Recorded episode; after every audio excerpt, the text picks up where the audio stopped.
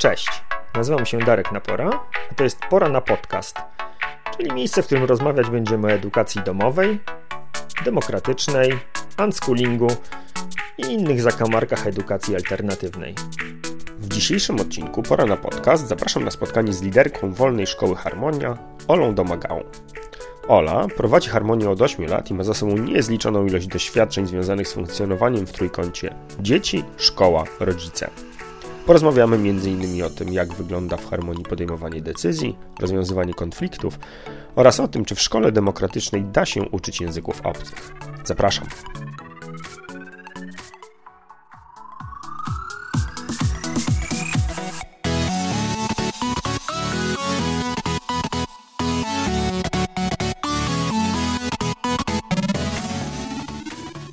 Okej. Okay. Ja się zastanawiam nad jednym mhm. jeszcze. Y, czy ty chcesz, żeby to było takie, wiesz, y, lekkie, zabawne, jakieś anegdoty i się fajnie słuchało, czy ja mam wywalać taką trudną, skomplikowaną prawdę y, i samą prawdę? Trochę nie wiem, jaki jest cel tego nagrania.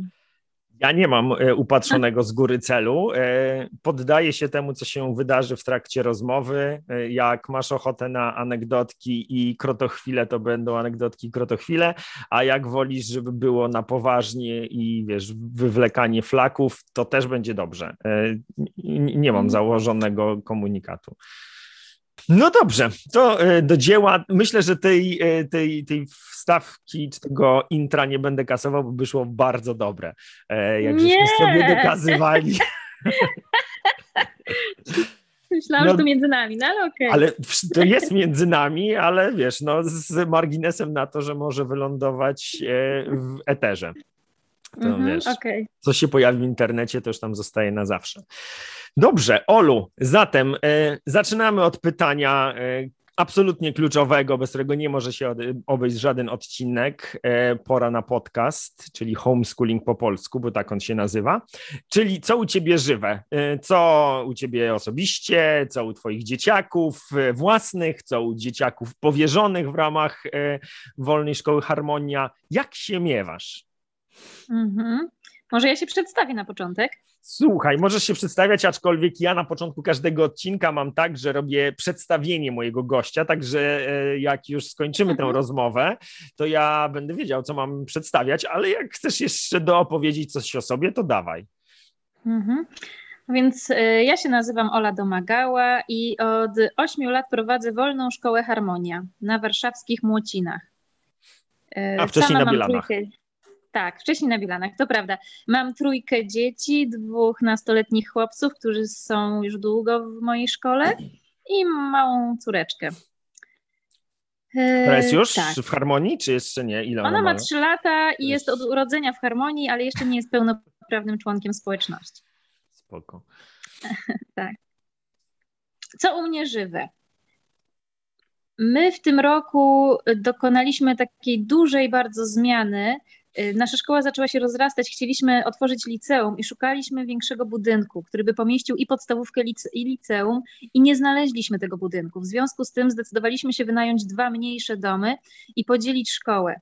I był to bardzo trudny krok i bardzo dużo rozważaliśmy, y, jak to dobrze zrobić i w końcu podzieliliśmy szkołę na klasy 06 Y, i klasy 7-8 plus liceum. I teraz jesteśmy, mm. u nas żywy jest bardzo ten podział, bo mamy teraz dwa budynki, które są od siebie niewiele oddalone, jakieś 200-300 metrów, ale y, ten podział y, no, jest naprawdę ogromną zmianą i zmagamy się mm, właśnie z różnymi rzeczami, których nie przewidzieliśmy zupełnie wcześniej, mm. związanych z tym podziałem. Więc jestem bardzo w tym. Bardzo żywy jest u mnie teraz plan lekcji, który po raz dziesiąty zmieniliśmy chyba w tym roku. I ja jestem tym i zmęczona, i sfrustrowana. Niektóre dzieci też, niektóre chyba nawet nie zauważają, że, że ten plan się zmienia. E, jest jakiś wielki proces. E, tak naprawdę nie wiem, czy nie doszliśmy do ściany z tą dziesiątą wersją, bo tak naprawdę chcemy, żeby ten plan był doskonały i żeby uwzględnił wszystkie potrzeby. I im bardziej staramy się uwzględnić wszystkie potrzeby, tym mniej tych potrzeb e, uwzględniamy, mam wrażenie. I, to jest bardzo frustrujący proces, ale też e, jakby wszystkie dzieci z nami są w tym. Trudne to jest bardzo. Ha, zdaje się, że zawadzacie o problemy e, wzrostu organizacji. To, to, to klasyczek bodaj w każdym, e, w każdym rodzaju przedsięwzięcia, a już w takim momencie, kiedy procesy decyzyjne mają uwzględniać wszystkie strony ich potrzeby, no to, to tak jak mówisz, kwadratura, kwadratura koła, czyli wchodzicie w ten e, moment, gdzie biurokracja będzie was, was ograniczać. Czy to dobrze interpretuję, co mówisz? Wydaje mi się, że to nie jest do końca biurokracja. My Aha. na przykład szczycimy, my się szczycimy tym, że nie mamy sekretariatu i nie mamy żadnej osoby w administracji i żadnej osoby na zapleczu. Wszyscy pracujemy z dziećmi, a te sprawy administracyjne robimy y, jakoś w międzyczasie. Y, to różnie nam wychodzi i różne osoby je robią. Hmm. E, więc nie wiem, czy to jest kwestia biurokracji, czy, Zresztą nie nazwałabym tego tak, biurokracja mi się kojarzy z papierkową bardziej robotą, a tu my jesteśmy cały czas w jakimś takim intensywnym procesie żywym. No i co ja miałem na myśli, mówiąc o biurokracji, to raczej o, o takim, o tej wiesz, strukturze podejmowania decyzji, no nie, że, że w momencie, że jest taka jakaś tam teoria mądrego typa, co mówił, że jak e, organizacja osiągnie e, rozmiar 60 osób, to już w zasadzie nic się nie musi w niej dziać, a i tak e, ludzie są zajęci e, tymi procesami, które tam zachodzą i, mhm. e, i, i, że jak dochodzisz do tego momentu, to, to trzeba, e, trzeba poważnych decyzji, poważnych zmian e, i, i, mam takie przeczucie, że, że to może być właśnie ten wasz moment. Ile macie teraz osób e, w podstawówce, mhm. a ile w liceum? Ile was jest razem? W podstawówce mamy około 60 dzieci tym w klasach 1, 6, 30, mniej więcej 30 i w klasach 7, 8, 30. Czyli to jest tak, że mamy bardzo dużo w siódmej i w ósmej. Hmm. Niemal połowa szkoły, to jest klasy, no tak. są klasy 7, 8. Yy, oraz mamy sześciu licealistów. Jedynie sześciu, co jest też naszą jakąś bolączką, że jest ich tak mało, ale cóż, jest to nasz, nasz pierwszy rok, jest to sześciu chłopców. Okej, okay. no tak, tak. To, to jest temat, który, który poruszam e, bodaj przy każdej e, rozmowie o, o, szkołach demokratycznych i zdaje się, że u Was to wygląda podobnie. I, i kurczę, nie, nie, nie, nie pominę tego pytania. Sądzisz, że jest mhm. coś w tym na rzeczy, że, że szkoły demokratyczne jakoś tak bardziej zachęcają do, do, do przybywania chłopaków? Y u nas rzeczywiście była przewaga chłopców, teraz jest porówno. Okej. Okay. I na szczęście, na szczęście porówno. I to jest i bardzo fajna jest ta równowaga. I nawet do pierwszej klasy zgłosiło nam się porówno chłopców i dziewczynek, chociaż rzeczywiście jest taka tendencja, że troszkę więcej chłopców. Ale to też jest tak, że w pierwszej klasie też 6-7-latki, to rzeczywiście chłopcy często są ruchliwi, mm, nie lubią, nie wiem, siedzieć i rysować szlaczków, więc bardziej rodzice myślą o takiej szkole. Mhm. Mm, natomiast u nastolatków to już tutaj nie ma reguły. Tu już dziewczyny też bardzo często odpadają z systemu z różnych względów. Mhm. Więc, yy, więc tak, ale u nas naprawdę jest, jest równowaga i bardzo mnie to cieszy, bo zaczynaliśmy z jedenastką chłopców i z jedną dziewczynką 8 y, lat temu. No. No tak, to, to był ten klasyczny taki układ, no nie, że, że y, grzeczne dziewczynki siedzą w szkole i robią co się im każe, a rozwydrzeni chłopcy latają z kijami, się tłuką i, i w związku z tym im szkoła demokratyczna służy. No to słuchaj, to w takim razie przełamujecie schemat i jakieś moje utarte wyobrażenie o, o szkole demokratycznej, zarąbiście. No ale ja bardzo jestem ciekaw, co to, o czym to jest dla ciebie ta, ta szkoła demokratyczna, e, bo wiesz, no mówisz tutaj w ogóle o jakichś klasach, no kto by pomyślał jeszcze parę lat temu, żeby w szkole demokratycznej mm -hmm. czy szkole wolnościowej o klasach gadać, poza tym, że dziecko jest tam akurat zapisane do takiej, a nie innej. Mm -hmm. Więc jak ty to postrzegasz? No tak. Oczywiście te, teoretycznie są te słynne dwa filary szkoły demokratycznej i tak dalej, ale może ja powiem, jak to jest dla mnie. No. Mm, no to jest trudne pytanie. Na pewno y, taki konkret dla mnie to to, że, y, że dzieci naprawdę mogą decydować o tym, jak spędzają czas w szkole i że nikt tego nie wartościuje. Mhm. To znaczy mogą iść na lekcje i nie, i to nie podlega krytyce. I to i, I teraz, jak nie wiem, czy będą słuchać dzieci tego, um, dzieci z mojej szkoły, często jest tak, że, że ja przychodzę i zaganiam na jakieś zajęcia, czy są jakieś żale, że ktoś nie poszedł, ale to wynika z tego, że my staramy się tak zrobić, że jeśli się ktoś deklaruje na jakieś zajęcia, to żeby chodził, a jeśli nie chce chodzić, to nikt się nie deklaruje i wtedy naprawdę tego nie wartościujemy.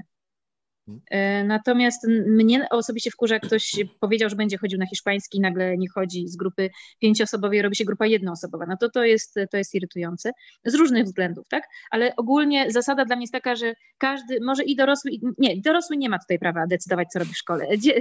Niestety. Y, w pewnym, może do pewnego stopnia tylko, ale dzieci y, mają prawo decydować.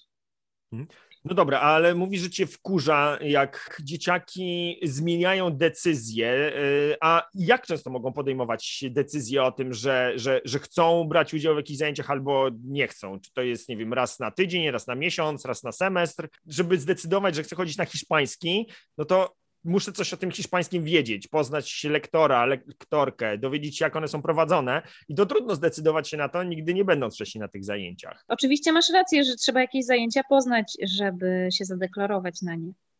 I ja się z tym zgadzam w stu procentach, ale nie tu tkwi moim zdaniem problem, jeśli w ogóle jest jakiś problem. My jesteśmy też y, y, taką, my jesteśmy tutaj chyba wyjątkową szkołą demokratyczną w tym względzie, że nie mamy podziału na stałą kadrę i przedmiotowców. Wiem, że wiele szkół demokratycznych tak ma, że ma jakichś tam mentorów, wychowawców, dorosłych, czy jak to tam zwać, no i przedmiotowców, którzy, którzy przychodzą uczyć mm, matematyki polskiego i tak dalej. Y, u nas raczej jest to stała kadra, która jest w relacji z dziećmi, cały czas obecna, i my chcemy z tymi dziećmi być i robić fajne rzeczy, a zajęcia są jakimś pretekstem do spotkania się z dzieciakami. Oczywiście no, przychodzi tam raz w tygodniu chemik i robi fajną chemię i to też jakby się wydarza u nas, ale jak na przykład mamy w kadrze fajnego człowieka, który ma super kontakt z dziećmi, to pytamy, mm, co ty lubiłeś w szkole? I on mówi, no w sumie matmę lubiłem, ale zapomniałem. A jak lubiłeś, to sobie przypomnisz i będziesz uczył. E, trochę matematyki. Trochę przesadzam, ale rzeczywiście tak, e, tak u nas wygląda dobór nauczycieli często. Więc te lekcje to nie są takie lekcje, że przychodzisz i się uczysz. To jest dla mnie to jest po prostu spotkanie z dorosłym i budowanie relacji, i budowanie też relacji ze sobą w grupie. Moim zdaniem ważne jest chodzenie e, na te zajęcia i u nas jakby z automatu jesteś przypisany do jakiejś tam grupy, albo do klasy swojej siódmej, albo do grupy angielskiej jakiejś tam zaawansowanej, bardziej lub mniej i te zajęcia są dla ciebie. I my jakby dzieci znają swój plan, wiedzą, że mogą chodzić na te zajęcia. No jeśli ktoś nie chodzi, to wtedy gadamy. Mhm. Zwykle rozmawiamy, krótko pytamy dlaczego, ale też bez takiego wartościowania, tak, że źle, że nie chodzisz, tylko raczej z ciekawością. Mhm. Próbuję się teraz w, postawić w takiej sytuacji osoby, która, wiesz, przychodzi do was jako, jako rodzic i on nie kuma, no ale to jak to? No nie trzeba, dobra, ale y, jak często dziecko może podjąć decyzję, że jednak mm -hmm. nie chce? Bo, bo to są, wiesz, w teorii ja to wszystko słyszę, kumam, ale to się sprowadza mm do mhm. tego, że jest dziecko w szkole i albo pójdzie na te zajęcia z chemikiem, albo nie pójdzie. I jak, tak. jak wygląda ten proces podejmowania decyzji? Kiedy trzeba tę decyzję podjąć? Czy można ją zmienić? Jak wygląda taka zmiana decyzji? Co muszę zrobić, żeby tę decyzję zmienić? I co ważne, mm -hmm. jak w tej triadzie radzie szkolno-dziecięco-rodzicielskiej e, wygląda wpływ na tę decyzję? Ojej, to jest duże pytanie. No wiem. I my w ogóle nie mamy takich reguł y, jakkolwiek spisanych. To jest wszystko tak, jak, jakoś tak, to jest jakieś naturalne prawo niepisane w naszej szkole. Nawet się nad tym nie zastanawiałam. Dopiero twoje pytanie mi pokazuje, że w ogóle można, można myśleć w ten sposób. Mm, ja tak staram się zastanowić, jak wygląda w praktyce. To tak, że jak nie wiem, zaczyna się chemia w jakimś roku i ktoś nie pójdzie raz, drugi, to ja zwykle mówię, ale słuchaj, nie widziałeś tego nauczyciela, no naprawdę jest fajny, może spróbuj, poznaj i potem zdecyduj. Czasem ktoś ma taki opór, że nawet nie chce iść nawet na jedną chemię i nawet nie chce spróbować i zobaczyć. No to trochę namawiamy, żeby spróbował, ale jak nie chce, to wiadomo po prostu, że on nie będzie chodził. I zwykle możemy po, nie wiem, po, co jakiś czas, jak, go, jak mijamy tę osobę w czasie chemii, to tam pytamy, jak tam, nie namyśliłeś się, nie chcesz zobaczyć? Nie. I zwykle taka osoba już tej decyzji nie zmienia. A jak zmieni, no to, no to zmieni. To jest takie, to bardzo jest takie na luzie wszystko. Hmm. Natomiast są osoby, które chodziły przez jakiś czas, a potem przestają. No i pytamy, co się dzieje. I one mówią, że już nie chcą, bo tam jest nudno. I to też jest dla nas informacja, czyli jakby wypisują się przestając chodzić. Ja mam problem z takimi osobami, które mówią, że chodzą, ale dzisiaj im się nie chce.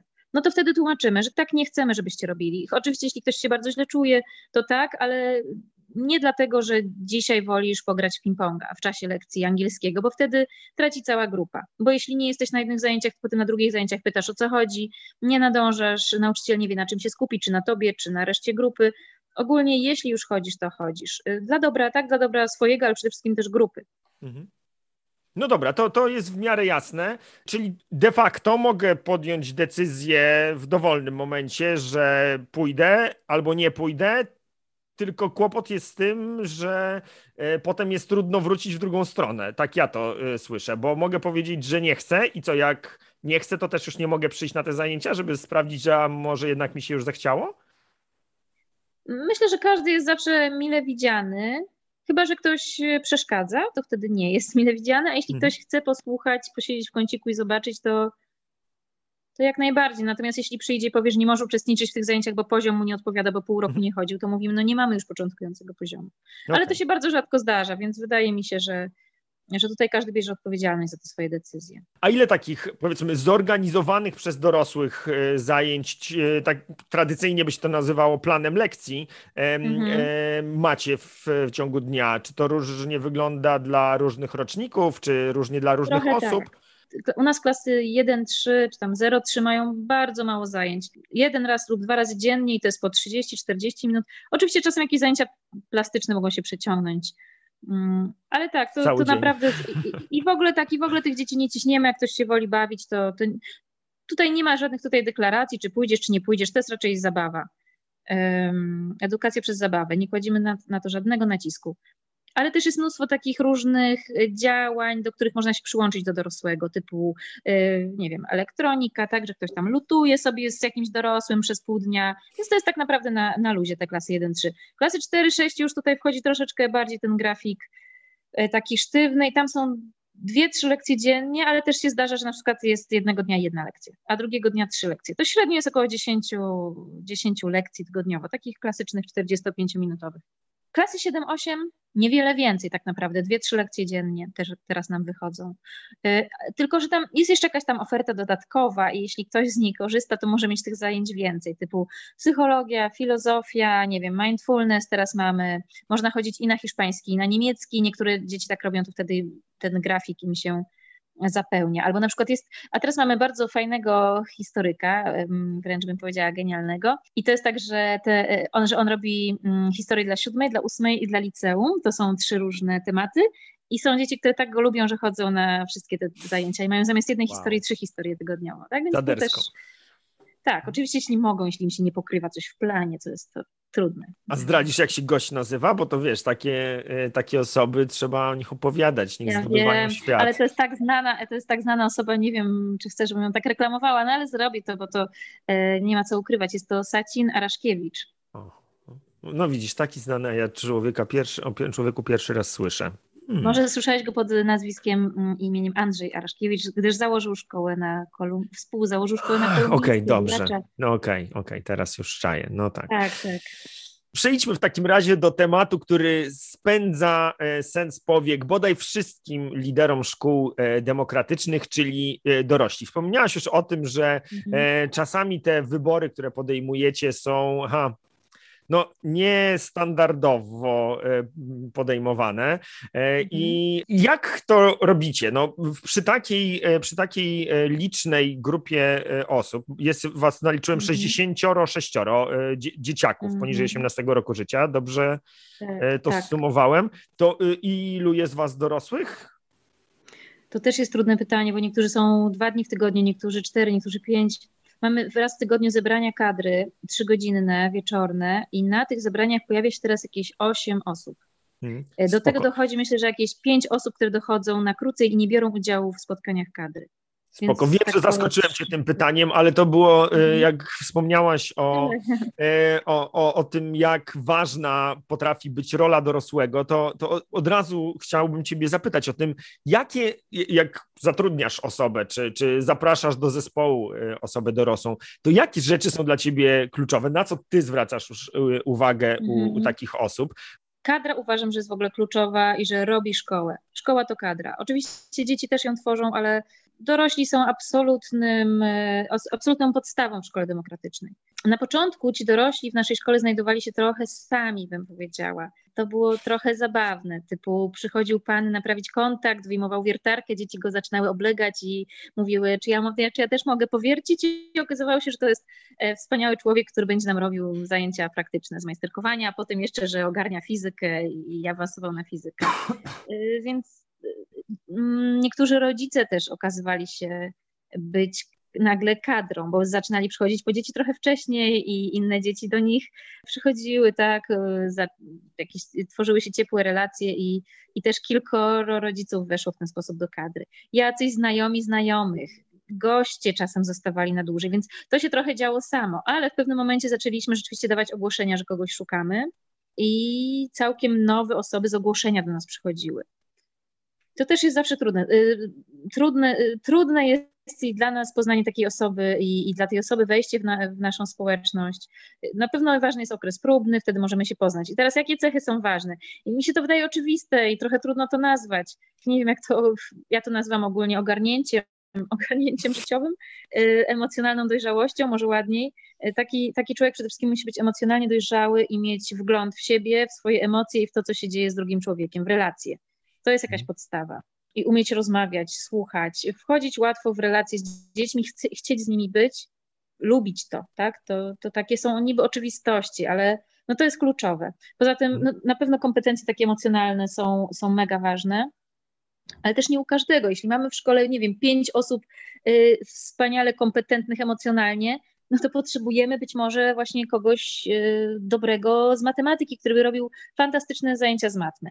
Natomiast jeśli osoba robi fantastyczne zajęcia z matmy, ale nie jest emocjonalnie ogarnięta, to nigdy nie zostanie u nas dłużej niż tydzień trwa. Po mhm. prostu te emocje są kluczowe na każdym poziomie. Okay. Więc robienie świetnych zajęć z młodzieżą jest bardzo fajnym dodatkiem i ja bardzo sobie cenię tę umiejętność, ale jednak jest trochę na drugim planie. Chociaż bywały w naszej szkole takie, w historii naszej szkoły takie momenty, że mieliśmy już taki przesyt kompetentnych emocjonalnie ludzi, że tęskniliśmy za kimś, kto zrobi po prostu zajęcia. Zrobi awanturę. Przyjdzie i zacznie wyklinać, co to się teraz tej cholery dzieje? Nie, nie, no, bardziej żart... chodzi o to, że kogoś, kogoś, kto na przykład w ogóle nie chce gadać o emocjach, ale chce robić konkrety. O. No właśnie, to słuchaj, e, ja pamiętam tę naszą rozmowę, bo mieliśmy wspólny epizod przez chyba półtora semestru, może nawet e, o, prawie, prawie cały rok. No ja nie pamiętam ile dokładnie to było, na pewno dawno temu, ale pamiętam tak. naszą rozmowę, e, kiedy przyszedłem do was z propozycją tego, że moglibyśmy u was angielski prowadzić i pojawiło się wtedy hasło, które już nierozłącznie mam z tobą sklejone, to, to ja to powiedziałem, o, o zawijaniu gówna w sreberka. I, czyli o tym właśnie, żeby poprowadzić zajęcia, nawet jeśli to będzie podstawa programowa, ale w taki sposób, żeby dzieciaki po prostu chciały w nich uczestniczyć. Wtedy się trochę na mnie obruszyłaś, że ty nie chcesz żadnego gówna w sreberka zawijać. Mhm. E, I ciekaw jestem, jak się miewasz z tym teraz. Czy coś się zmieniło w tej kwestii, e, czy, bo, bo zaczęłaś teraz opowiadać o, o tych mhm. kompetencjach w prowadzeniu zajęć, no nie, żeby one były po prostu fajne dla dzieciaków. E, I, I jak się z tym macie? Ja nie lubię zawijania gówna w sreberko, naprawdę. Kumam. Ale lubię, ale, ale dla mnie jest ważne, żeby zajęcia były prowadzone w sposób kompetentny i profesjonalny. Czyli żeby były ciekawe i dobrze, naprawdę dobrze prowadzone. To jest oczywiście pojęcie takie enigmatyczne, ale i też ja nie wierzę w to i bardzo nie lubię tego, tego przekonania, że jeśli będzie dobry nauczyciel, to porwie wszystkich i wszystkie dzieci chętnie pójdą. To jest nieprawda. Mamy naprawdę y, dobrych y, nauczycieli, tak, takich, którzy potrafią dzieci porwać i zainteresować, ale to nigdy nie będą wszyscy. Zawsze znajdzie się osoba, która te, na tę chemię nie pójdzie, choćby z najlepszym nauczycielem. Y, bo często rodzice mają też takie oczekiwania, że no gdyby lekcje były naprawdę fajne, to moje dziecko by poszło. Nieprawda. To jest nieprawda. Więc my się staramy, żeby te zajęcia były dobrze prowadzone, bez jakichś tam fajerwerków, stawania na głowie i tańczenia dookoła tych dzieci ale po prostu dobrze, profesjonalnie prowadzone, żeby dzieciaki mogły skorzystać, te, które chcą. Te, które lubią i chcą, żeby mogły skorzystać. I to jest dla nas wyznacznik. Więc jeśli większość grupy jest zadowolona, oczywiście też y, y, dzieciaki są cały czas w jakimś takim stałym kontakcie z nauczycielem, czego chcą. Na przykład na angielskim to też jest bardzo ważne. Czy więcej konwersacji, czy więcej gramatyki, czy do egzaminu smukasisty. Czego potrzebujecie? Nauczyciel jest jakby zasobem, z którego dzieci mogą skorzystać. I to ma być dobry zasób, a nie tak, jakaś byle jakość. Ja się z tym w 100% zgadzam, zgadzam oczywiście, y, co powiedziałaś i, i ja tego określenia zawijanie w, w nos reberka oczywiście y, używam y, tak trochę jak płachty na byka, żeby się, żeby się tutaj mhm. rozsierdzić. No. Chociaż ostatnio na przykład też powiem Ci, że mieliśmy taką sytuację, że robiliśmy casting na jednego nauczyciela i przyszły dwie kandydatki i zrobiły lekcje i dzieci były podzielone. Część mówiła, że jedna osoba jest taka energiczna, robi ciekawe lekcje, dużo się dzieje, jest bardzo fajnie, a druga była taka spokojna, właśnie mniej miała energii, ale niektóre dzieci mówiły, ale ja lepiej się czuję z tą panią spokojniejszą, wtedy mhm. więcej rozumiem, ona lepiej tłumaczy i tak naprawdę nigdy nie będą wszyscy zadowoleni, wszyscy, nie jest tak, że każdy, że każdy będzie, nawet jak nauczyciel się bardzo postara, to to zawsze będzie ktoś, kto potrzebuje czegoś innego po prostu. I to też, i, i, mm, ja myślę, że to jest naturalne, jest się czasem ciężko z tym pogodzić, bo chciałabym, żeby wszyscy byli zadowoleni. Ale to jest, to jest niemożliwe. Pamiętasz o tym, to wszyscy lubią tylko banknoty 100-dolarowe i pomidorówkę, także to niestety się nie da. Także tak. wszystkich a zadowolić. A jeszcze tak, a jeszcze z tym zawijaniem e, główną w sreberko, to mm, ja nie lubię bardzo takiego przeginania, szczególnie u małych dzieci. Tym, tym klasom 1-3 próbuje się strasznie wciskać edukację na siłę. Uważam, że to jest totalnie niepotrzebne typu, nie wiem, dzieci bawią się Lego, no to może pouczmy się ułamków na tym Lego, bo tak. skoro lubią Lego, to to wykorzystajmy i, i tego typu rzeczy. To jest, dla mnie to zrywa relacje i dorosły wtedy jest bardzo nieautentyczny w relacji, jeśli próbuje widzieć w dziecku przedmiot, co by tu jeszcze, żeby te dzieci się nauczyły więcej, prawda? To nie lubię tego bardzo i w naszej szkole raczej nie mamy takiego podejścia. Małe dzieci zostawiamy w spokoju, one się świetnie e, uczą, naprawdę same idą jak burza, jeśli mają tylko choć trochę sprzyjające środowisko, mm, a ze starszymi dzieciakami to mówimy wprost, że to jest w programie, że to może być interesujące, ale nie musi. Pro, nic nie, nie, nie manipulujemy nimi, tak? Zobacz, będzie fajnie, nie skaczemy dookoła nich.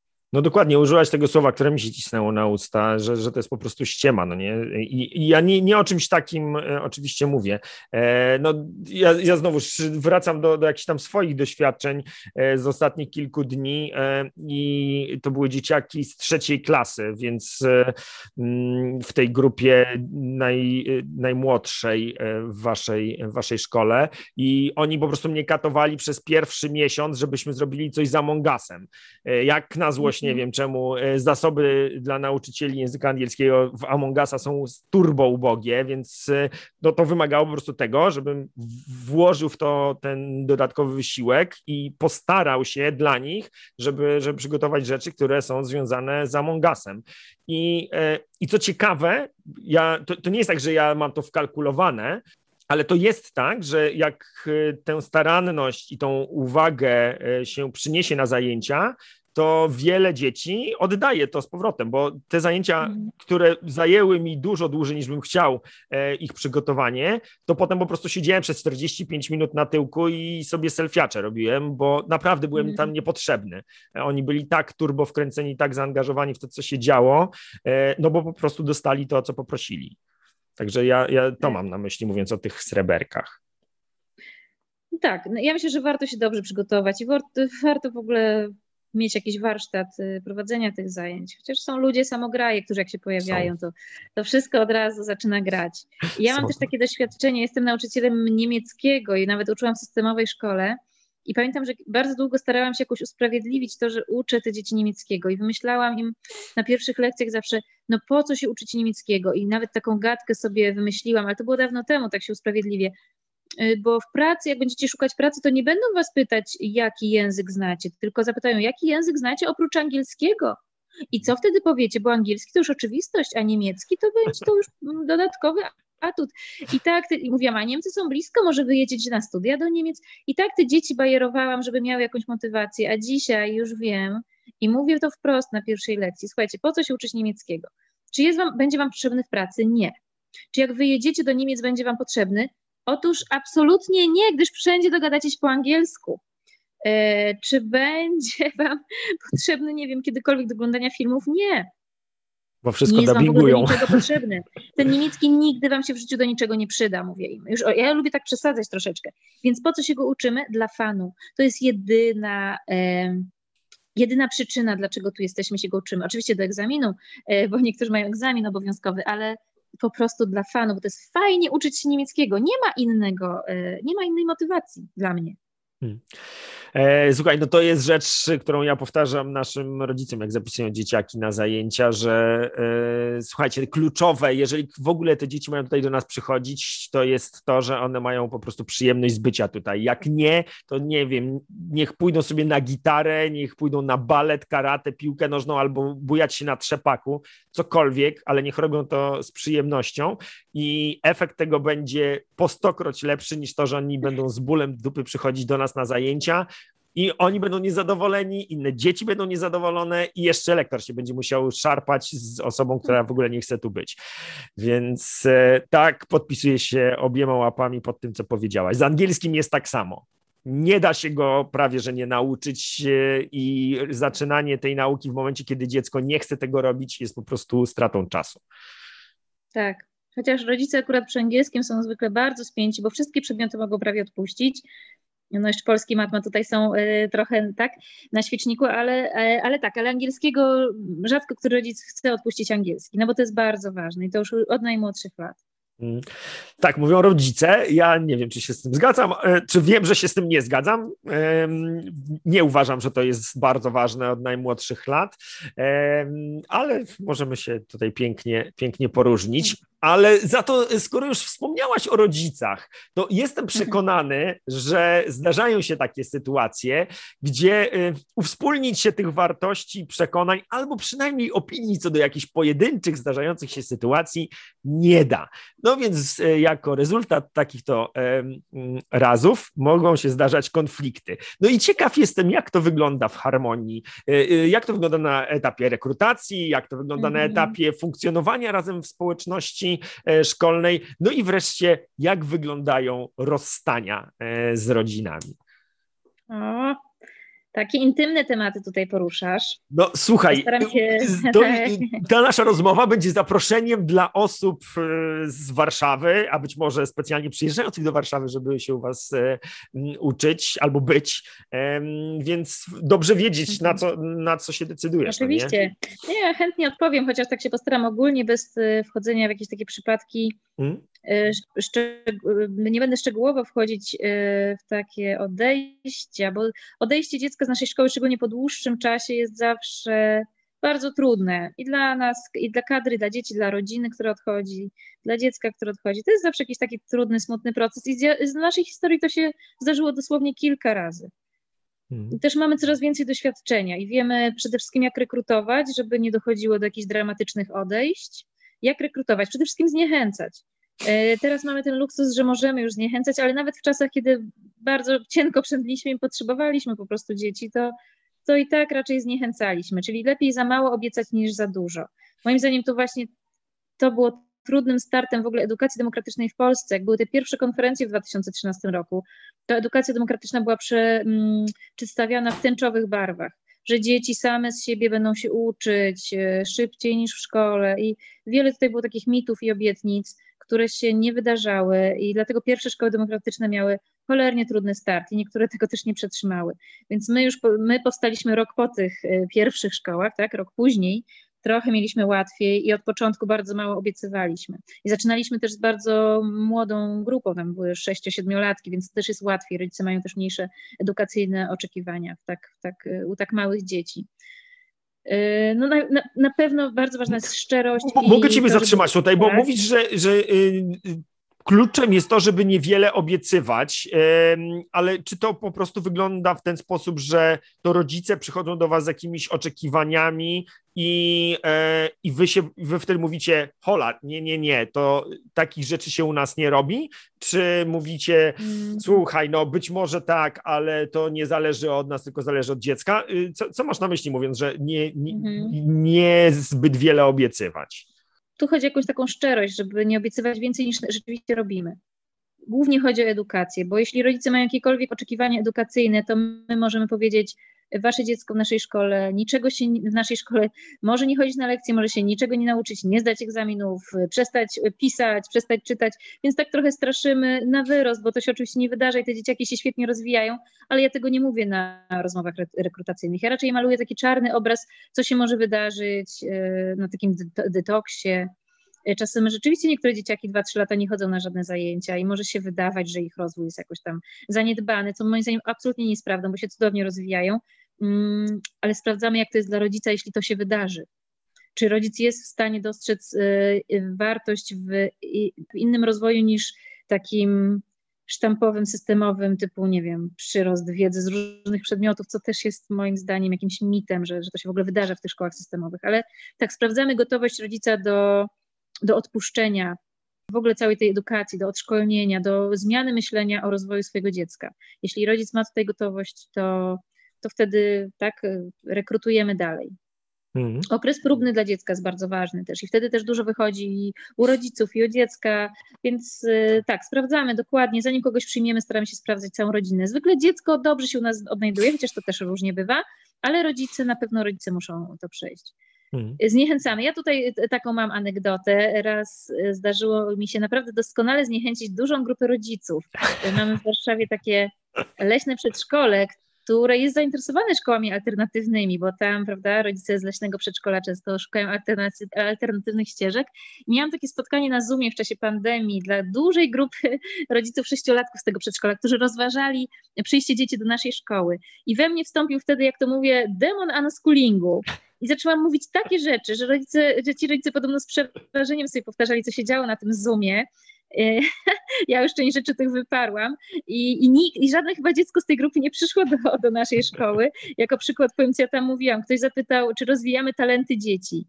Ja nienawidzę tego pytania i od razu się odpalam i mówię, jakie kurwa talenty.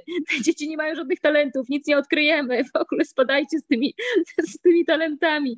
Jakoś tak e, naprawdę bardzo zdecydowanie tutaj e, odmawiam szukania talentów uważam, że to właśnie z tymi talentami, ja może powiem o co mi chodzi. Strasznie nie lubię tego przekonania, że dzieci, dzieci mają talenty, mhm. jakieś takie nieodkryte i trzeba je odkryć, bo jak ich nie odkryjemy, i to jest nasza rola dorosłych, bo jak nie odkryjemy i nie rozwiniemy, to one zostaną zaniedbane. I to nakłada ogromną presję i na dorosłych, i na rodziców. E, no te talenty, talenty, moje dziecko na pewno jakieś ma i trzeba rozwijać. Moim zdaniem to jest kwestia, to, to szaleństwo jest kwestią ostatnich 10 lat, bo jak ja byłam mała, to naprawdę nikt nie szukał we mnie talentu. Jak myślę o swoich znajomych, o moich rodzicach, naprawdę się nie stresowali e, za bardzo tym odkrywaniem. Ten talent, moim zdaniem, jak dziecko ma jakiś, każdy jakiś, wiadomo, jakiś tam talent, nie wiem jak to nazwać, może jakoś inaczej, jakieś predyspozycje, to wyjdzie w praniu. Po prostu jak dziecko lubi rysować, to będzie rysować. E, trudno zaniedbać jest coś, co dziecko lubi robić, naprawdę. To jest oczywiście szeroki temat, ale... E, tak, ale bo to jest w ogóle o jakimś takim, e, z tym talentem, tak, to jest, e, ja wiem, że to dygresja, ale, ale to jest mhm. jakaś taka, nie wiem, takie no, trochę przedmiotowe po prostu traktowanie dziecka, no nie? I, i jakaś tak. taka bufonada tych rodziców, że, że to oni muszą przyjść i odkryć i, i rozwijać, bo inaczej to nic z tego nie będzie. No ale dobra, y, nie, nie, będziecie, nie będziecie y, szukać talentów, talenty y, wylezą, wylezą najpewniej same, e, szczególnie w tak, w tak licznej grupie osób, gdzie jest, jest możliwość nimi zabłysnąć. E, no i co dalej się dzieje? Jak to wygląda z rodzicami, którzy nie wiem, no przyjdą i na przykład powiedzą, kurczę, no nie, ale to nie tak miało być. Moje dziecko w ogóle tutaj przychodzi umorusane w Błocku co wieczór, co popołudnie i odbieram, w ogóle nic się nie uczy yy, i ja myślałem, że tak, no ale ja myślałem, że on będzie chodził na jakieś zajęcia. Mhm. No weźcie tam trochę pchnijcie. To znaczy, to się zdarzało chyba przy jakiejś takiej nieudanej rekrutacji, ale jeśli my od początku mówimy, jak wygląda ta edukacja, to, to rzadko się zdarza takie zaskoczenie, że myślałem, że będzie chodził, a nie, a nie chodzi. To, to u, może u starszych dzieci, które dołączają w siódmej, w ósmej klasie, kiedy rodzice już mają trochę spięcie, że, że trzeba. Więc mhm. to, to się rzadko wydarza. Ja w ogóle myślę, że rodzice najczęściej mają dwa problemy. Właśnie, że dziecko się nie uczy, nie chodzi na zajęcia albo że się nie uczy, I drugi problem bezpieczeństwo, że jest jakaś przemoc, jakaś agresja, a to miał być miły, prawda, tutaj taki świat, taka bańka bez przemocy.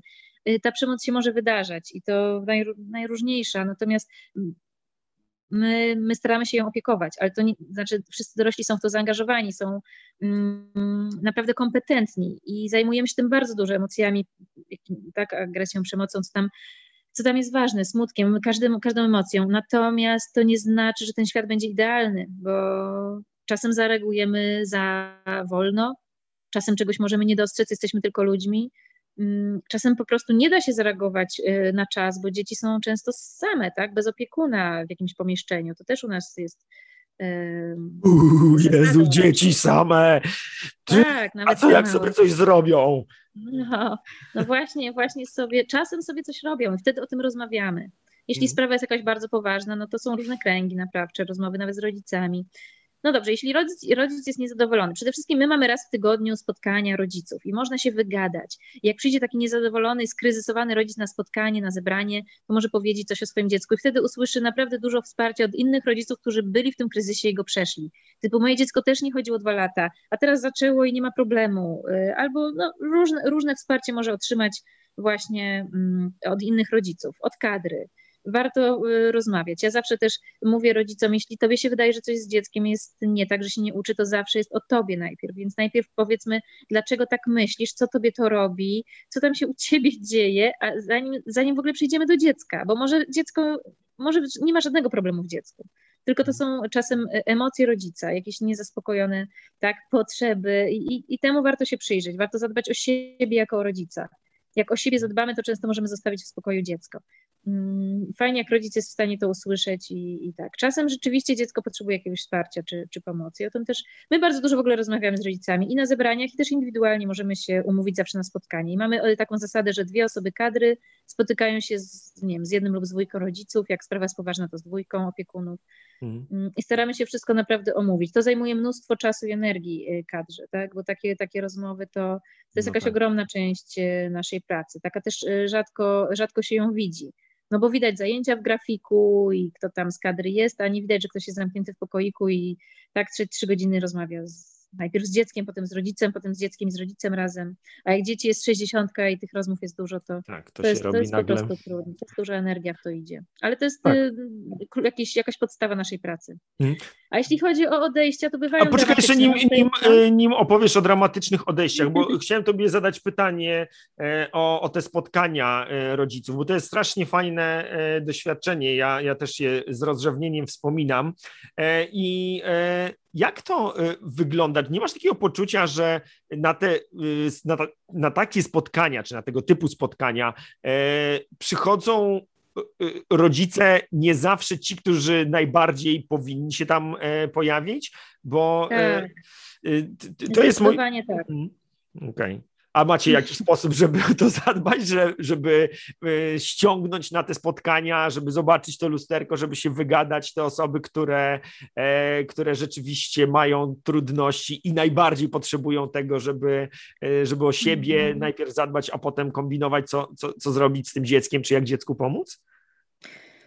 Nie ściągamy tych, tych ludzi, chociaż wiemy, że niektórym bardzo są potrzebne zebrania i że na nie nie przychodzą, ale ogólnie zebrania są dla chętnych, więc okay. jeśli chcesz pogadać i chcesz się dowiedzieć czego się dziecko od kadry, bo można też indywidualnie po zebraniu pogadać, to, to wszystkich zapraszamy. I myślę, że tak, nie wiem, jedna trzecia rodziców się pojawia i to zwykle są zawsze ci sami. Ja też się śmieję, nie wiem dlaczego, że przychodzą zwykle ci zadowoleni, no a ci niezadowoleni nie przychodzą.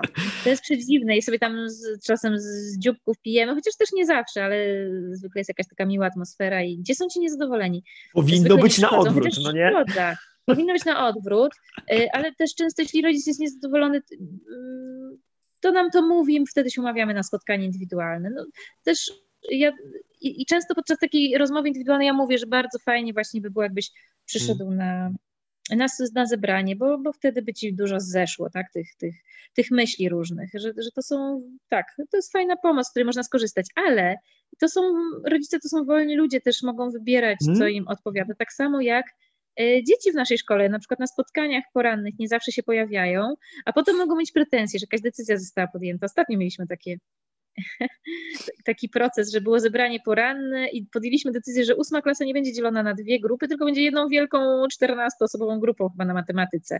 I te osoby, które nie były na tym spotkaniu, potem miały, ale jak to? Nie chcemy mieć lekcji w takiej grupie, dlaczego to zrobiliście? I był jakiś taki mm, tak, e, kryzys mały, że część mm. osób powiedziała, że się na to nie zgadza, a nie byli na spotkaniu porannym. Więc no to tak jest właśnie, że jak nie jestem, to coś tracę. Okej, okay, ale coś tak z słowo. Nie, nie, nie, jesteśmy, jesteśmy cały czas e, w tym, co, co mnie najbardziej interesuje, czyli w tym funkcjonowaniu takim bieżącym i, i jak sobie mhm. radzić właśnie z sytuacjami, które gdzieś tam się po drodze mogą, e, mogą pojawiać, czyli między innymi o, o tym, jak są podejmowane decyzje w społeczności, o tym, że, że dzieciaki mm, biorą w tym aktywny udział i o tym, jak, jak dorośli mogą, mogą ewentualnie, e, dorośli w sensie rodzice, jak mogą się w to zaangażować.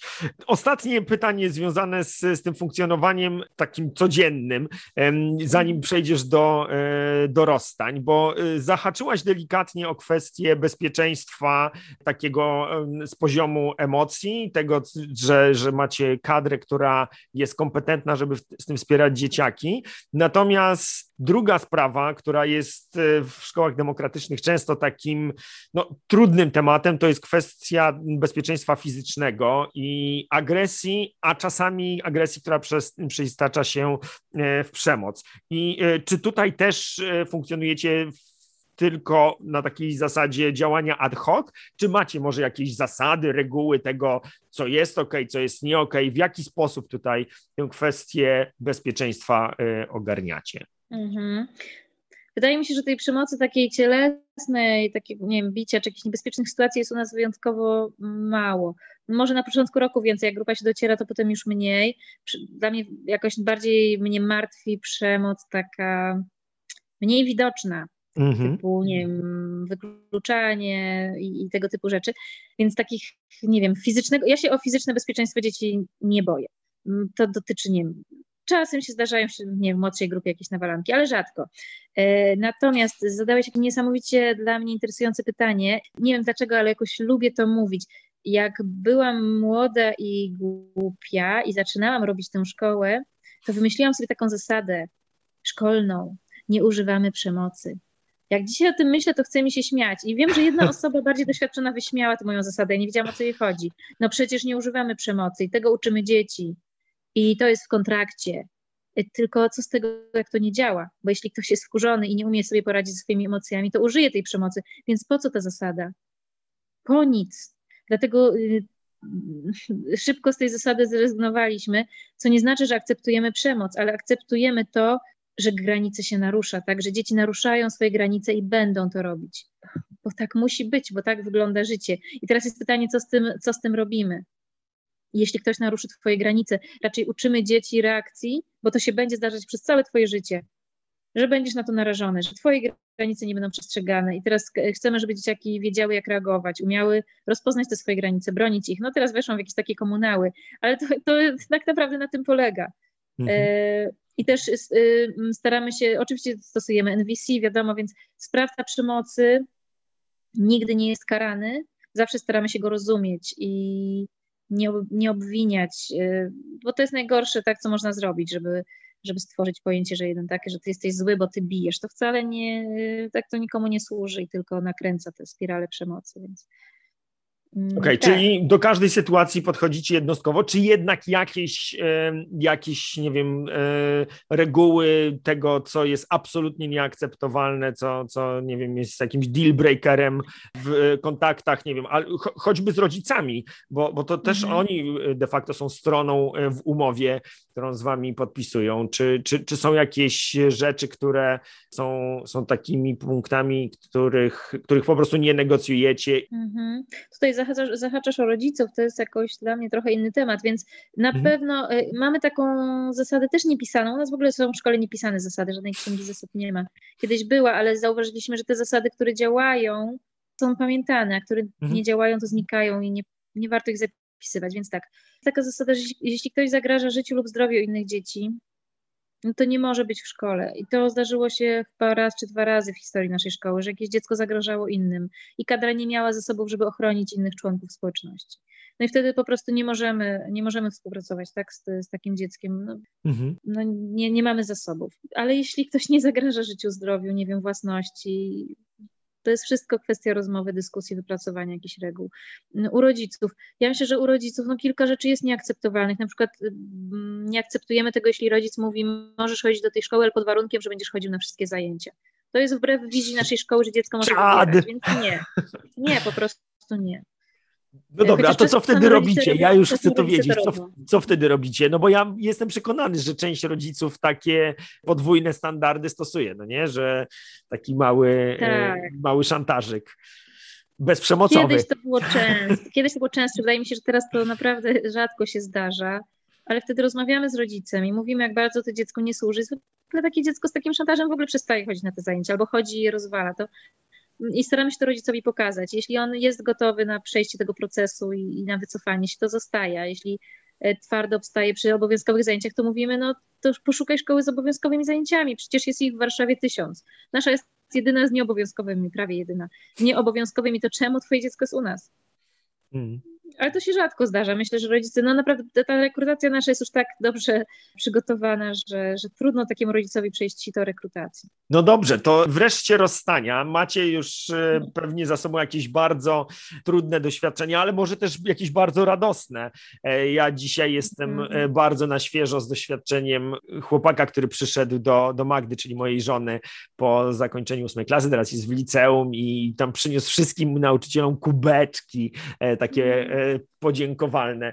Więc e, jak to, jak to wyglądało u Was? Jak wyglądają rozstania i, i odejścia? Ile osób po ósmej klasie decyduje się na pójście do jakiegoś liceum takiego ławkowego, co z innymi osobami, czy tam edukacja domowa? Jak to mhm. wygląda, te, te my rozstania? Mamy jeszcze, mm, tak, my mamy dość mało absolwentów, więc ciężko to stworzyć jakąś regułę, gdzie oni idą, ale idą i do y, zwykłych liceów, idą do jakichś prywatnych, bardziej alternatywnych, a część zostaje w edukacji domowej.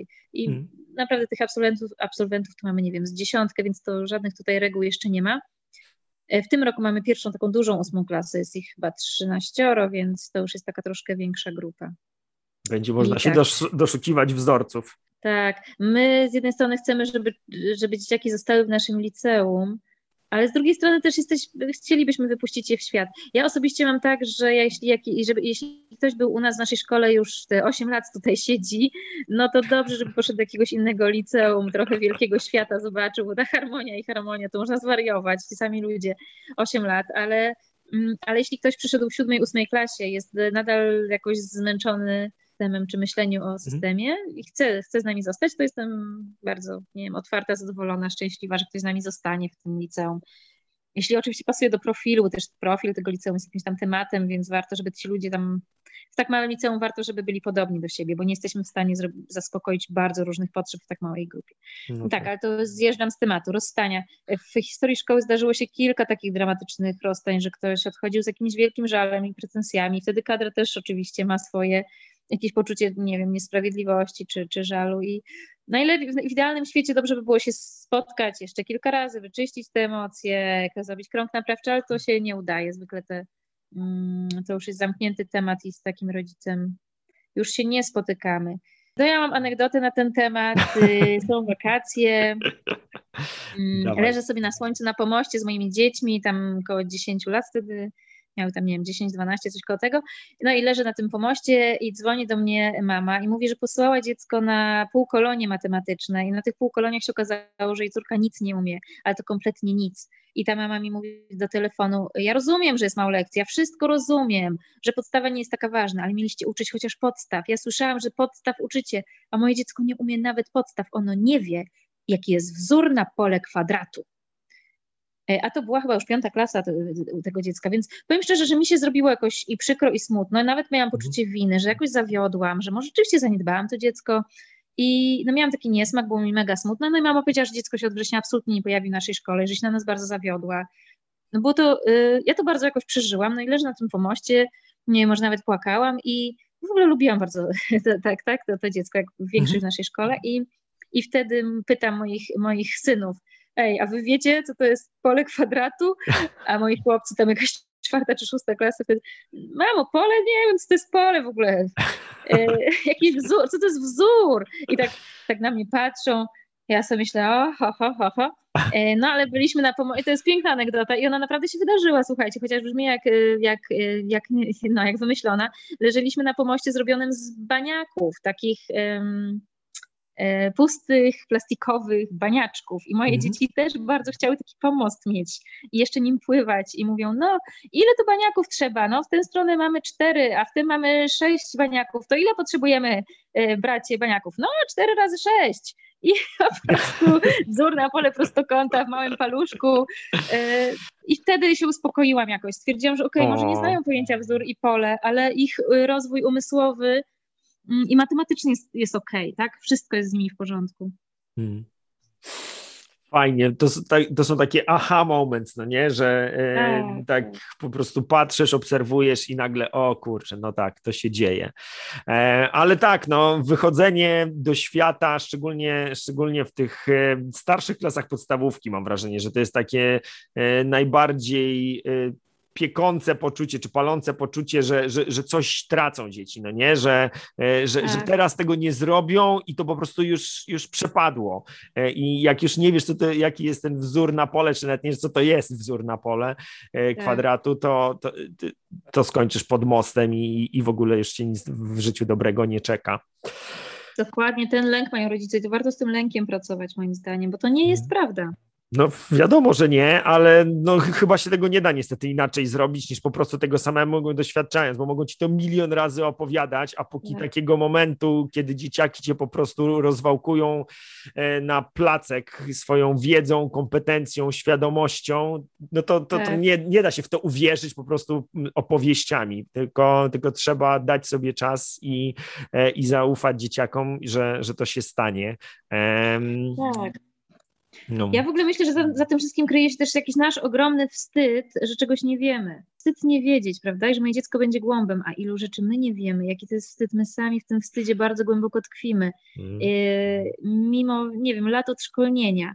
Na przykład, no ja ostatnio mm, jakoś zajrzałam do książki, tam był mm, Horacy, pieśni. Myślę sobie, nic nie wiem o Horacym, nic, po prostu nie wiem, kiedy żył, co napisał wstyd, po prostu wstyd, jakieś klasyczne takie wykształcenie. Mam maturę, a nie wiem, kto to był Horacy.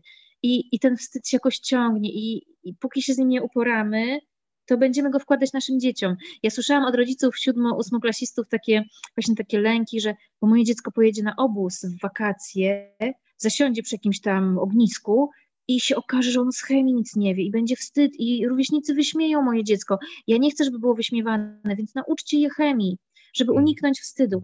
Ja w ogóle nie wierzę w taką sytuację. Absolutnie nie wierzę, że rówieśnicy mogą wyśmiać dziecko, że, że nie wie czegoś z podstawy programowej. Mm, w ogóle dla mnie to jest nierealna taka sytuacja. Siódmo-ósmoklasiści nie, natomiast potrafię sobie wyobrazić w jakichś takich bardzo y, skrajnych przypadkach, że, że takie młodsze dzieciaki, to rzeczywiście jest, a wy mieliście już tam mnożenie, e, to nic nie wiecie o mnożeniu. To ta, takie sytuacje rzeczywiście kiedyś, hmm. kiedyś tam zdarzyło mi się obserwować, aczkolwiek tutaj się e, pojawia argument, y, no dobra, ale my możemy grać ile chcemy i to wytrąca wszystkie hmm. wszystkie inne argumenty, które e, dzieci z systemowej szkoły mogą posiąść. Jak o tym opowiadasz, to mi się wydaje, że te dzieci, które mówią o tej tabliczce, mówią głosem dorosłych. To nie jest ich głos. Tak, bo no. nie sądzę, żeby jedno dziecko pogardzało drugim dzieckiem, dlatego że tamto nie zna tabliczki mnożenia. E, to ja, jest głos dorosłego. Ja, być może ja nie, jakoś nie, nie, staram się w to bardzo, tego bardzo, nie wiem, interpretować jakoś tam, ale rzeczywiście widziałem, widziałem raz taką, e, taką sytuację, gdzie gdzieś, gdzieś tam dzieciaki moje e, pod, pod trzepakiem właśnie z jakimiś przypadkowo spotkanymi dziećmi powiedziały, że nie chodzą w ogóle do szkoły i, i to była, mhm. wiesz, w ogóle, jak to nie chodzić do szkoły? I, i właśnie się pojawił, pojawiła mhm. kwestia tabliczki mnożenia E, wtedy. No dobrze, słuchaj, e, chcę Ci zadać jeszcze jedno pytanie, absolutnie e, niepoprawne politycznie, bo o takich rzeczach się nie rozmawia, ale okay. jestem niepoprawny politycznie. Ile to wszystko kosztuje? To znaczy, e, jeżeli nie masz ochoty -hmm. opowiadać, ile kosztuje utrzymanie szkoły i jak bardzo jest to wielkim wyzwaniem, to to przyjmę odmowę. Natomiast jak się jest rodzicem i chciałoby się, żeby było dziecko w harmonii, to ile trzeba za to zapłacić? -hmm. I tego Ci nie odpuszczę. Nie, to jest, y, ta informacja jest jawna i jest na naszej stronie wywieszona, więc ja nic nie mam tutaj do ukrycia. naszej szkole teraz cena za miesiąc to 1500 zł, ale płatna przez 10 miesięcy. Lipiec, sierpień szkoła, zamknięta szkoła, niepłatna, więc my te 1500 musimy jeszcze oszczędzić z tego na, na te wakacje. Moim zdaniem to jest trochę za mało, żeby utrzymać tę szkołę. Jeśli chcemy ją utrzymać na dobrym poziomie, yy, od przyszłego roku to będzie 1600. Mamy zniżki dla rodzeństw, mamy nie wiem, może rodzic część wczesnego odpracować e, na różne sposoby, jeśli posiada czas, a nie posiada pieniędzy. Tak też się zdarza. Jest jakieś minimum, e, za jakie możemy tworzyć taką jakość, jakąś, jaką tworzymy. Niektórym się pewnie wydaje, że to są, nie wiem, właśnie duże pieniądze, że na, na tym zarabiamy. Mm, nie, to jest ciągle, ciągle jest za mało, ciągle brakuje. Znaczy, na co brakuje? Na pensję dla kadry. Ja bym chciała, żeby kadra była lepiej wynagradzana. Mnie przerażają pensje w Biedronce, które rosną i niedługo przekroczą. Pensja na kasie w Biedronce niedługo będzie wyższa niż pensja kadry w naszej szkole, co mnie przeraża. Dlatego muszę zrobić podwyżkę czesnego i, i też pensje muszą iść do góry cały czas, prawda? Więc kadra jest zasobem, za który warto płacić, bo za e, słabe pieniądze, albo nie przyjdzie ktoś dobry do pracy po prostu, mhm. wybierze inną, albo szybko się wypali, bo nie jest wynagradzony odpowiednio do swojego wysiłku. Jeśli chcemy, żeby ludzie naprawdę wkładali w serce w pracę, to trzeba ich wynagrodzić. I ja mam wrażenie, że tutaj nasza szkoła no, musi, e, musi podwyższać to czesne, żeby, żeby, żeby kadra była odpowiednio wynagradzana. Oczywiście budynek też jest ogromnym kosztem. Mm, I też mamy różne takie potrzeby, typu teraz nam się zamarzył stół bilardowy i kurczę, no bardzo byśmy chcieli mieć ten stół i byłby wspaniały, no ale nie ma na to e, środków, tak, możemy, właśnie i, i nasza szkoła jest cała e, finansowana tylko i wyłącznie z opłat rodziców. No właśnie, Mamy chciałem o to zapytać, no nie, bo y, tak. poprawiłaś mnie, ja byłem przekonany, że, że wy jesteście szkołą niepubliczną i w związku z tym macie jeszcze oprócz tego y, czesnego subsydium oświatowe, ale tak nie jest, to, y, to wszystkie wasze przychody to jest y, czesne od rodziców, tak? Tak, tak i za te pieniądze naprawdę jest trudno trudno utrzymać właśnie, bo można zrobić tanią szkołę demokratyczną, tylko wtedy tracimy na jakości. Jeśli ja bym chciała taką, to jest coś za coś zawsze. Można mieć na mhm. przykład duże grupy, jak my mamy te 3-4 osobowe grupy przedmiotowe i 10 osób kadry, no to to się robi strasznie, strasznie drogie. Jak myślę sobie o szkole, gdzie jest 20 dzieci na jednego nauczyciela, no to, to można zrobić za 1000 zł miesięcznie moim zdaniem. E, nas zjadają te małe grupy i bardzo dobre dokadrowanie szkoły. Hmm. to robi cenę, tak? Ale to też jest niezbędne, żeby można było porozmawiać z rodzicami, można było porozmawiać indywidualnie z dziećmi, po prostu. No, kadry to jak z minionej epoki, ale no, taka prawda, no, że, że dobra szkoła to, to konieczność tego, żeby, żeby do, byli tam dobrzy ludzie. I na koniec nasza mała osobista vendetta, którą chyba będę musiał Wam sprezentować, bo Gosia, która z nami współpracowała przez dobre dwa lata, trafiła teraz do Was, aczkolwiek nie mam zupełnie e, żalu za to, że to się stało, choć e, w boli mnie to bardzo, bo znalezienie tak kompetentnej osoby e, naprawdę graniczy z cudem, także i, i kompetencje tak. językowe, i dydaktyczne, i e, to, że ogarnia porozumienie bez przemocy. Tak. Hm. I ma wgląd jeszcze w świat, w siebie i w innych ludzi. Gosia jest absolutnie cudowna. Bardzo dziękuję za odstąpienie jej. No wiem, że to nie do końca no, tak było, ale. To jej decyzja, no cóż, ja mogę tylko przyjąć do wiadomości. Tak, naprawdę jest u nas bardzo kochana i mam nadzieję, że zostanie z nami. Dzieci też ją kochają. U nas też. Tak, to był dobry transfer. Tak, no transfery w ogóle w tym demokratycznym świadku to jest klasyk, mam wrażenie.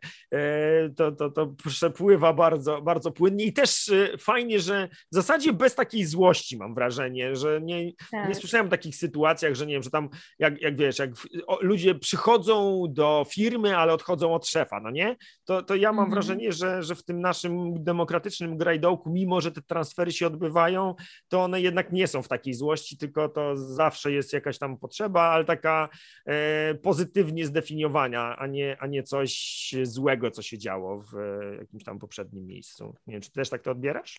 Pewnie są wyjątki. Okej, okay, dobrze, to już zamykam ale rej. Ja też myślę, że tak, też, tak. Ja zauważyłam, że na przykład jak rodzice do nas przychodzą z dużą złością na inną szkołę demokratyczną i z nadzieją, że u nas będzie lepiej, no to jest y, bardzo prawdopodobne, że na nas też się zaraz ze złoszczą.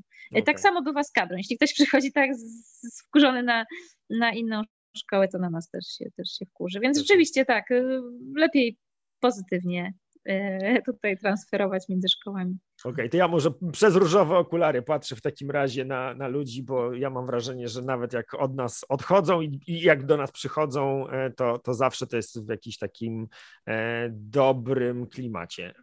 Może miałem szczęście. No dobrze, hmm. Olu, czy chciałabyś coś jeszcze dorzucić? O, miało być 45 minut, a wyszło nam ponad godzinę tej rozmowy. Dzięki za cierpliwość. I, i hmm. czy jest coś, o co nie zapytałem, a co Twoim zdaniem jeszcze koniecznie hmm. powinniśmy dorzucić, e, żeby wiedzieć o harmonii te najważniejsze rzeczy i, i podjąć decyzję, że e, tak, albo że okej, okay, czuję się zniechęcona i już nie będę wam dupy zawracać podczas rekrutacji. Zaskoczyłeś mnie tym pytaniem. Jeśli chodzi o liceum, to ja bym powiedziała tak, że te cztery lata, od 14 do 18 roku życia, te cztery lata liceum są naprawdę kluczowe, nie wiem, dla rozwoju. To jest taka ogromna część młodości. Bardzo ważne 4 lata. I ja myślę, że dobrze jest o nie zadbać, żeby były, żeby zbudować tam przyjaźnie na całe życie, mieć wspaniałe wspomnienia. E, nie wiem, my robimy też fajne wyjazdy w góry, nad jeziora, na kajaki, więc dla mnie to, to budowanie, nie wiem, wspomnień i dobrej, dobrego życia, to jest, to jest jakiś nasz cel. Hmm. I zapraszam. Ślicznie to brzmi. Hmm. Dobra, Ola, wielkie dzięki za, za tę rozmowę. Dobranoc. Wielkie pa. dzięki i miłych wakacji życzę. No, dzięki. I zazdroszczę. Dobra, papa, hej, hej, hej. hej. Dzięki za wysłuchanie kolejnego odcinka Pora na podcast. Jeśli uważasz, że był wartościowy, cenny, ciekawy, to zachęcam Cię do udostępnienia go. Jeśli masz jakieś pytania, wątpliwości dotyczące edukacji domowej albo któregoś z tematów, który poruszaliśmy w odcinku, to zapraszam Cię do kontaktu. Mój adres znajdziesz w opisie tego odcinka.